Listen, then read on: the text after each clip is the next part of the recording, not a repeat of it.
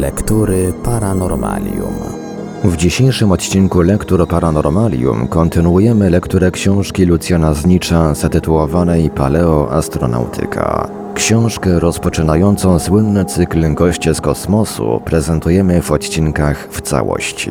Zapraszamy do słuchania.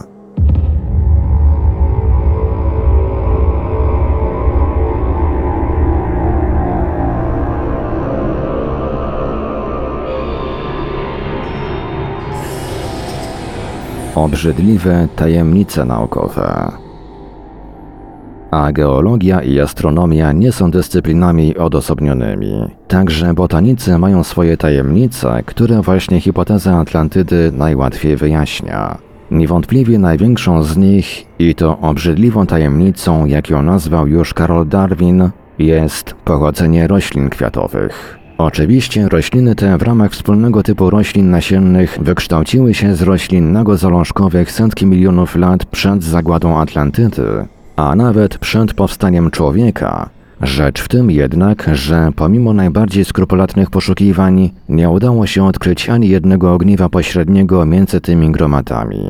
W historii Ziemi rośliny kwiatowe, czyli okrytozalążkowe, pojawiają się nagle całkowicie wykształcone i w olbrzymiej mnogości klas, rzędów, rodzin, rodzajów i gatunków. Jakby trafiły do nas wprost z kosmosu, bo są i takie hipotezy, albo, co już w braku innego wytłumaczenia wydaje się bardziej prawdopodobne, rozwinęły się z nagozalążkowych na jakimś kontynencie, który potem znikł, powiedzmy w falach Oceanu Atlantyckiego z powierzchni naszego globu.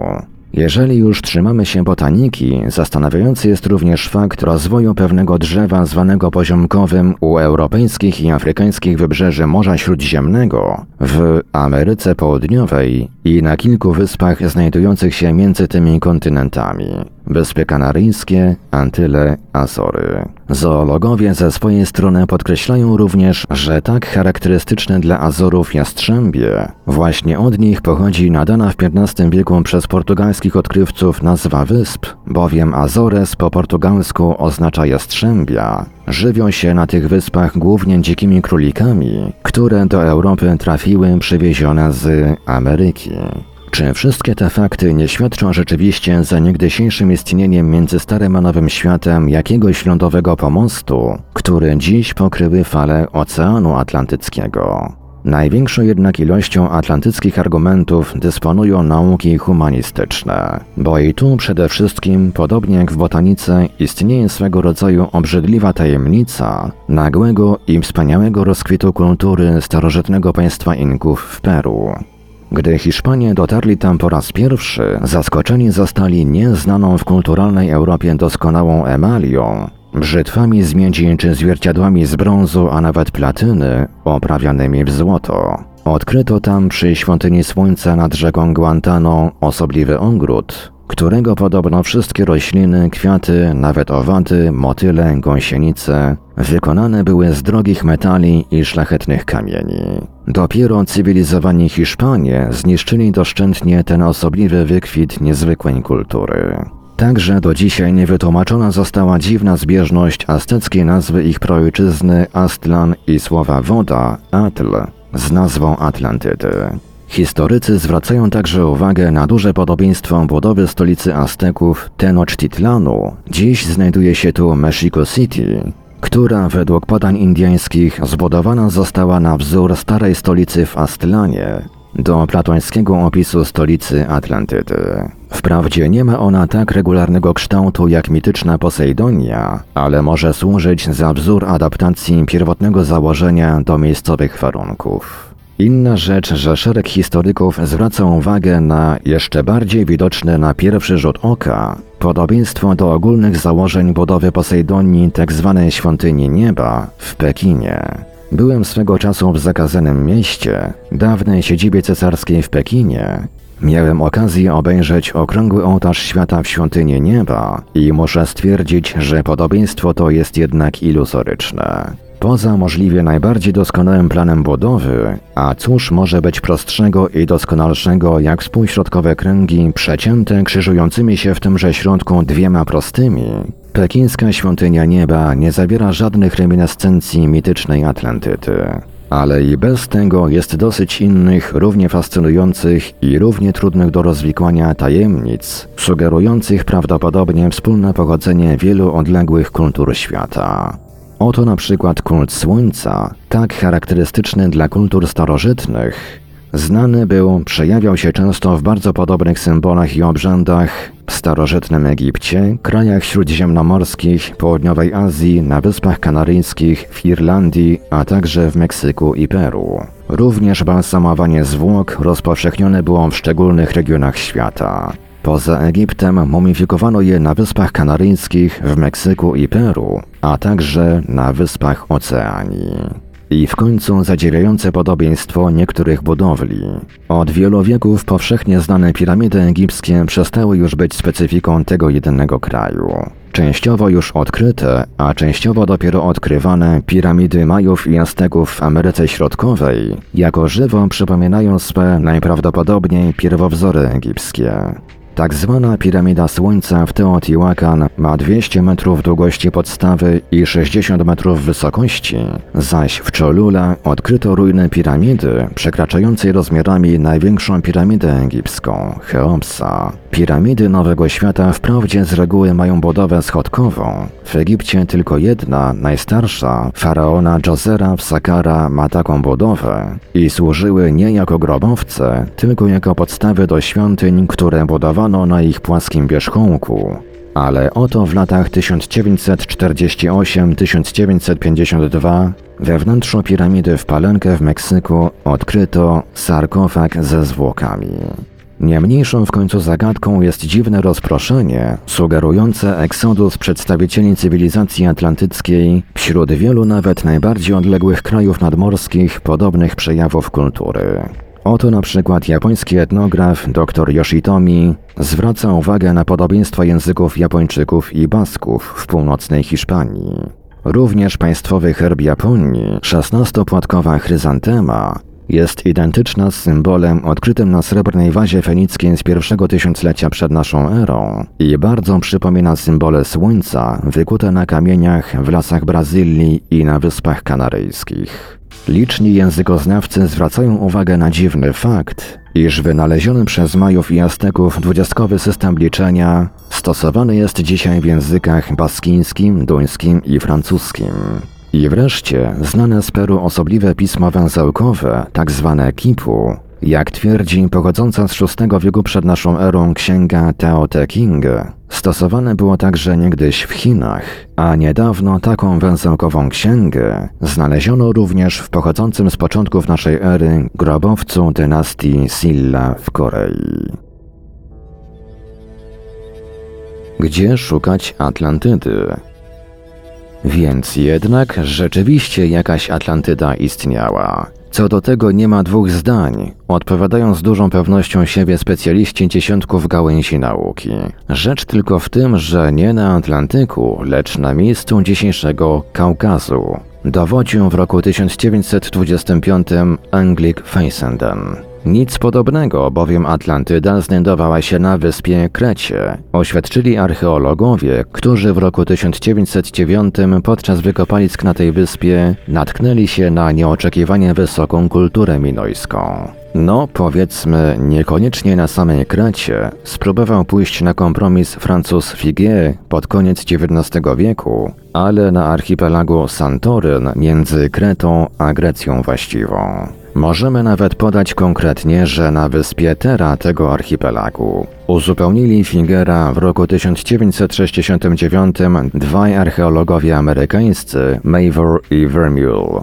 Ale przecież Atlantyda znikła bez śladu, a kiedy istniała, to nazywała się Tartes i leżała u ujścia rzeki Gwadalquivir. Sprzeciwił się temu już w latach 30. profesor Schulten, którego ostatnio poparli także profesor Rivo i Lissner. Nie może to być Tartes, bowiem istniały aż dwie Atlantydy i obie na Atlantyku. Po jednej zostały Wyspy Azorskie i Kanaryjskie, a po drugiej Antyle. Oświadczył w roku 1928 Anglik Spence. Zgoda, że na Atlantyku, ale jedna i jest nią wyspa Helgoland. Uparł się w roku 1952 niemiecki pastor Szpanut. A dlaczego Atlantyda nie mogła leżeć jeszcze dalej na północ? Zapytali w roku 1972 naukowcy radzieccy. Pozostałością jej jest na pewno Islandia, oświadczył członek ekspedycji na statku akademik Kurczatow, profesor Udincew. Albo położone jeszcze dalej na północ wyspy Oceanu Lodowatego. Doszli do wniosku w roku 1969 naukowcy Instytutu Badawczego Arktyki i Antarktydy w Leningradzie. Właśnie w ich miejscu rozciągał się kiedyś ląd Arktyda, który łączył Europę, Azję i Amerykę. Nie, Atlantyda bezwarunkowo istniała na Morzu Karaibskim. Sprzeciwił się temu w roku 1932 Amerykanin Hatch. Ależ nie mogła istnieć na Morzu Karaibskim, skoro jest nią Brazylia. Uparła się cała szkoła atlantologów, poczynając od Bacona z Verolamu poprzez Sansona, Harsa i Birchroda aż po Bufona. Przeciwko utożsamieniu Atlantydy z Brazylią wystąpił jednak na początku XX wieku niemiecki archeolog Frobenius, który w oparciu o odkrycia swojej ekspedycji wyraził sąd, iż Atlantyda znajdowała się w Zatoce Gwinejskiej. Inny Niemiec, Karst, stwierdził, że istniały dwie Atlantydy, jedna na Atlantyku, druga zaś na Oceanie Indyjskim. Archeolog Churchward oświadczył z kolei w roku 1969, że Atlantyda istniała tylko na Pacyfiku w okolicach Wysp Wielkanocnych. Miała 5000 mil długości i 3000 mil szerokości. Zamieszkana była przez 60 milionów ludności i w ogóle nazywała się Mu. Dziś już nie ma chyba zakątka świata, gdzie jakieś grono zwolenników nie umiejscowiałoby Atlantydy.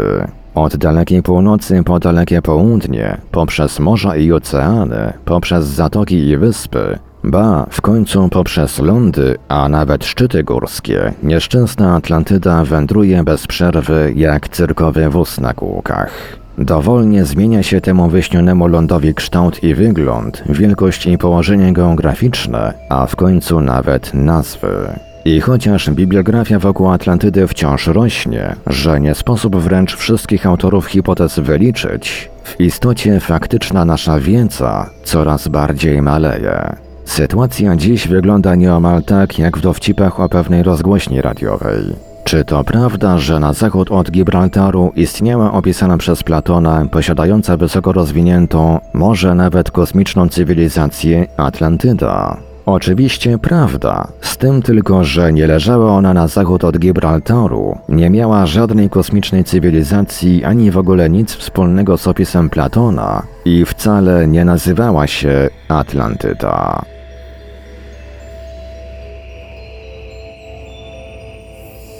Niech alert trwa. Myślicie, że kogokolwiek z zaciętych atlantologów taką odpowiedź potrafi zdeprymować? Nic podobnego. Wystarczy tylko przejrzeć gazety ostatnich lat, miesięcy i dni.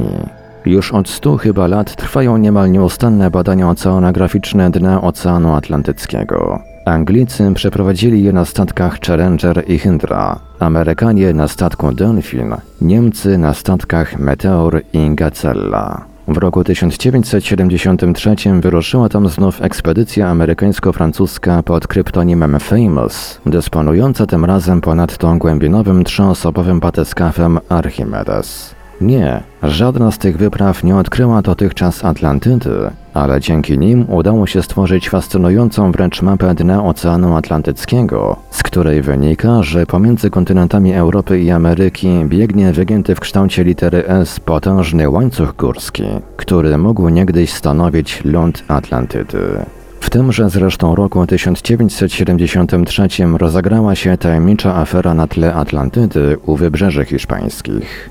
W czerwcu przybyła tam 70-osobowa ekspedycja amerykańska Kalifornijskiego Uniwersytetu Pepperdine, która rozpoczęła skrupulatną penetrację przybrzeżnych wód w pobliżu Kadyksu. Do czasu, póki Amerykanie milczeli, Hiszpanie nie mieli żadnych obiekcji. Kiedy wszakże jedna z organizatorek ekspedycji, Maxine Asher, na konferencji prasowej w lipcu 1973 roku powiedziała dosłownie: to brzmi zabawnie, ale sądzę, że znaleźliśmy kontynent Atlantydy, Wokół ekspedycji rozpętała się nagle istna burza. Uczestnicząca w pracach ekspedycji z ramienia rządu hiszpańskiego archeolog Olga Villaspin oświadczyła, iż nie sądzi, aby odkrycia były taką rewelacją, jak to początkowo zakładano. Inny archeolog hiszpański, Cezar Peman, stwierdził, że znaleziska pochodzą najprawdopodobniej z okresu wojen punickich, III wiek przed naszą erą, i nie są na tych terenach żadną rewelacją. Następnie odcinek plaży, który był bazą ekspedycji, został otoczony przez policję. Wydano zakaz dalszego wypływania na morze, ponieważ ekspedycja nie posiadała specjalnych uprawnień do prowadzenia badań podmorskich, a same badania nie były przeprowadzone w sposób prawidłowy. A w końcu przymusowo wysiedlono wszystkich Amerykanów, oskarżając ich o obrazę moralności publicznej. Jako że ekspedycja składała się zarówno z kobiet, jak i mężczyzn i nie wiadomo, co oni tam wspólnie pod wodą robili. Mimo takiego raczej smutnego losu ekspedycji amerykańskiej, nadal ugania za Atlantydą swym własnym statkiem badawczym nasz polski oceanograf, profesor Uniwersytetu w Bolonii Edward Zarudzki.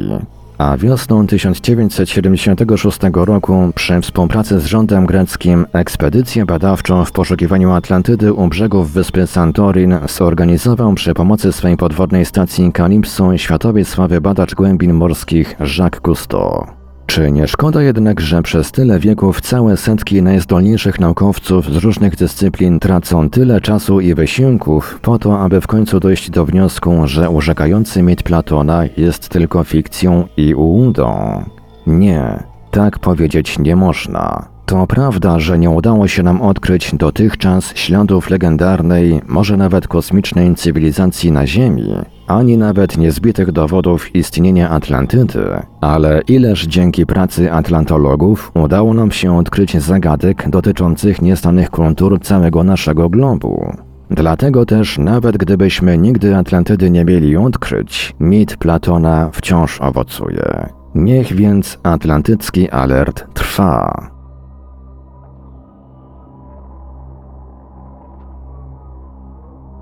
Piramidy. Milczący świadkowie 40 wieków.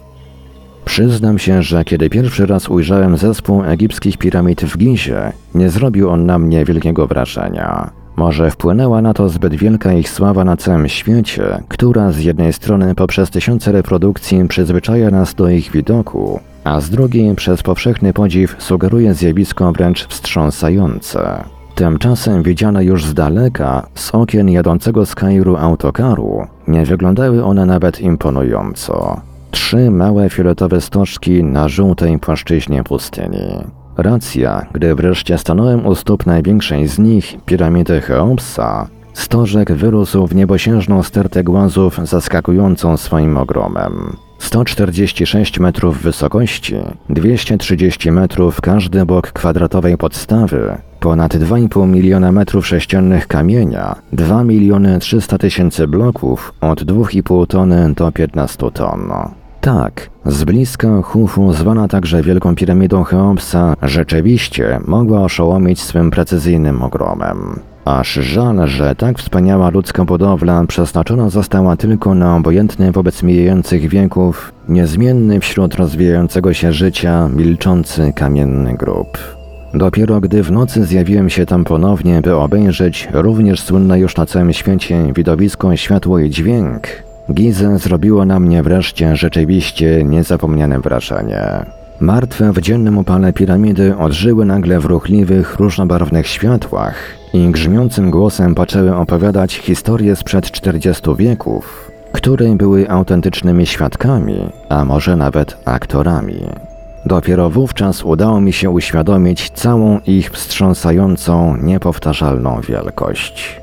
Samo milczące trwanie w dzisiejszym, tak przepełnionym różnego rodzaju sygnałami świecie nikomu już nie potrafi zaimponować. I cóż z tego, że piramidy są świadkami 40 wieków historii, skoro świadkowie ci bezwzględnie milczą?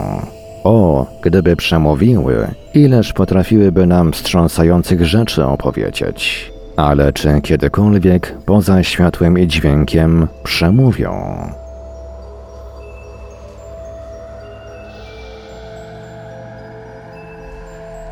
Arcykapłan, medyk, architekt, Bóg. Do dziś nie wiadomo, jak właściwie powstała sama nazwa piramidy. Starożytni Egipcjanie nazywali podobno te budowy myry. Samogłoski nie były oznaczane. Nie udało się jednak odkryć znaczenia tego słowa. W roku 1858 archeolog angielski A.H. Rinda znalazł egipski papirus z tekstem dotyczącym budowy piramidy, w którym wśród szeregu terminów technicznych wymieniana jest również wysokość piramidy jako słowo pyrymysy.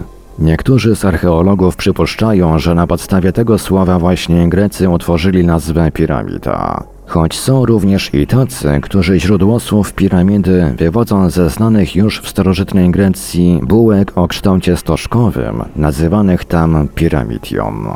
Sprawa trudności z genealogią nazwy jest o tyle niezwykła, że piramidy przecież w starożytnym Egipcie, wbrew powszechnemu przekonaniu, wcale nie były budowlami unikalnymi. Jeszcze do dnia dzisiejszego dotrwało ich niemal 80, za życia zaś państwa faraonów istnieć ich musiały całe setki.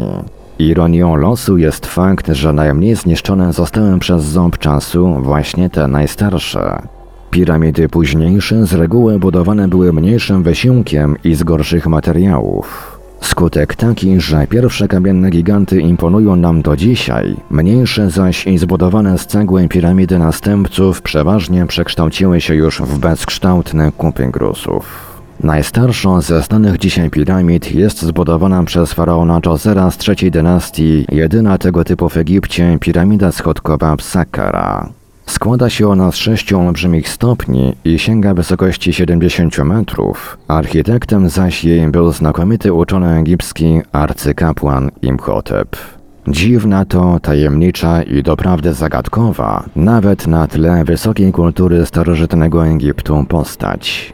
Na podstawie niewielu informacji, które przetrwały z tamtych odległych czasów, arcykapłana Imhotepa uważa się nie tylko za wielkiego inżyniera, ale również astronoma, twórcę kalendarza, filozofa i lekarza. Sława jego była tak wielka, że po śmierci, i to dopiero w 2300 lat później, zaliczony został w poczet bogów, a Grecy przyjęli go do swego panteonu pod imieniem Eskulapa. Następnie ku czci Imhotepa utworzona została nawet swego rodzaju klinika pod nazwą Eskulapion, do której przez wieki ściągały rzesze pielgrzymów z całego pobrzeża Morza Śródziemnego.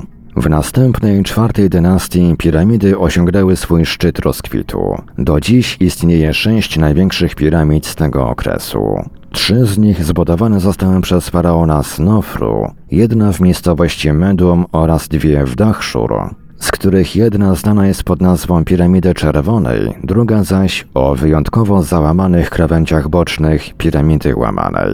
3 dalsze zbudowali dla siebie 3 władcy – Mykerinos, Hefren i Cheops w miejscowości Giza. Piramidy z późniejszych lat, jak już wspomniałem, przeważnie uległy zniszczeniu i do dziś z ich licznego pokolenia zachowały się jeszcze we względnie dobrym stanie tylko 4. 2 zbudowane w miejscowości Abusir przez władców 5 dynastii Neferkera i Sahurę oraz 2 ustawione ponownie w Dahszur przez faraonów dynastii XII, Amenenheta III i Senzostrisa III. Świetny stan piramid z Gizy, zbudowane są z bloków granitu. Imponująca wielkość, piramidy Cheopsa i Hefrena są największe spośród znanych, a wreszcie i ich położenie, Gizę leży tuż pod współczesnym Kairem, uczyniły z nich wręcz wizytówkę reklamową starożytnego Egiptu. To też nic dziwnego, że od pierwszych lat powstania nauki zwanej archeologią, przedstawiciele jej ochoczo zabrali się do dłubania tych kamiennych stogów, by znaleźć ukrytą w nich igłę.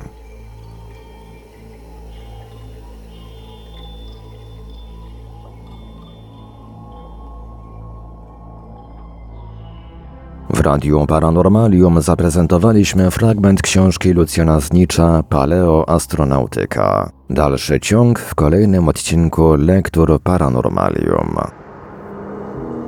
Archiwalne odcinki Lektur Paranormalium znajdziesz do pobrania w archiwum naszego radia na stronie www.paranormalium.pl.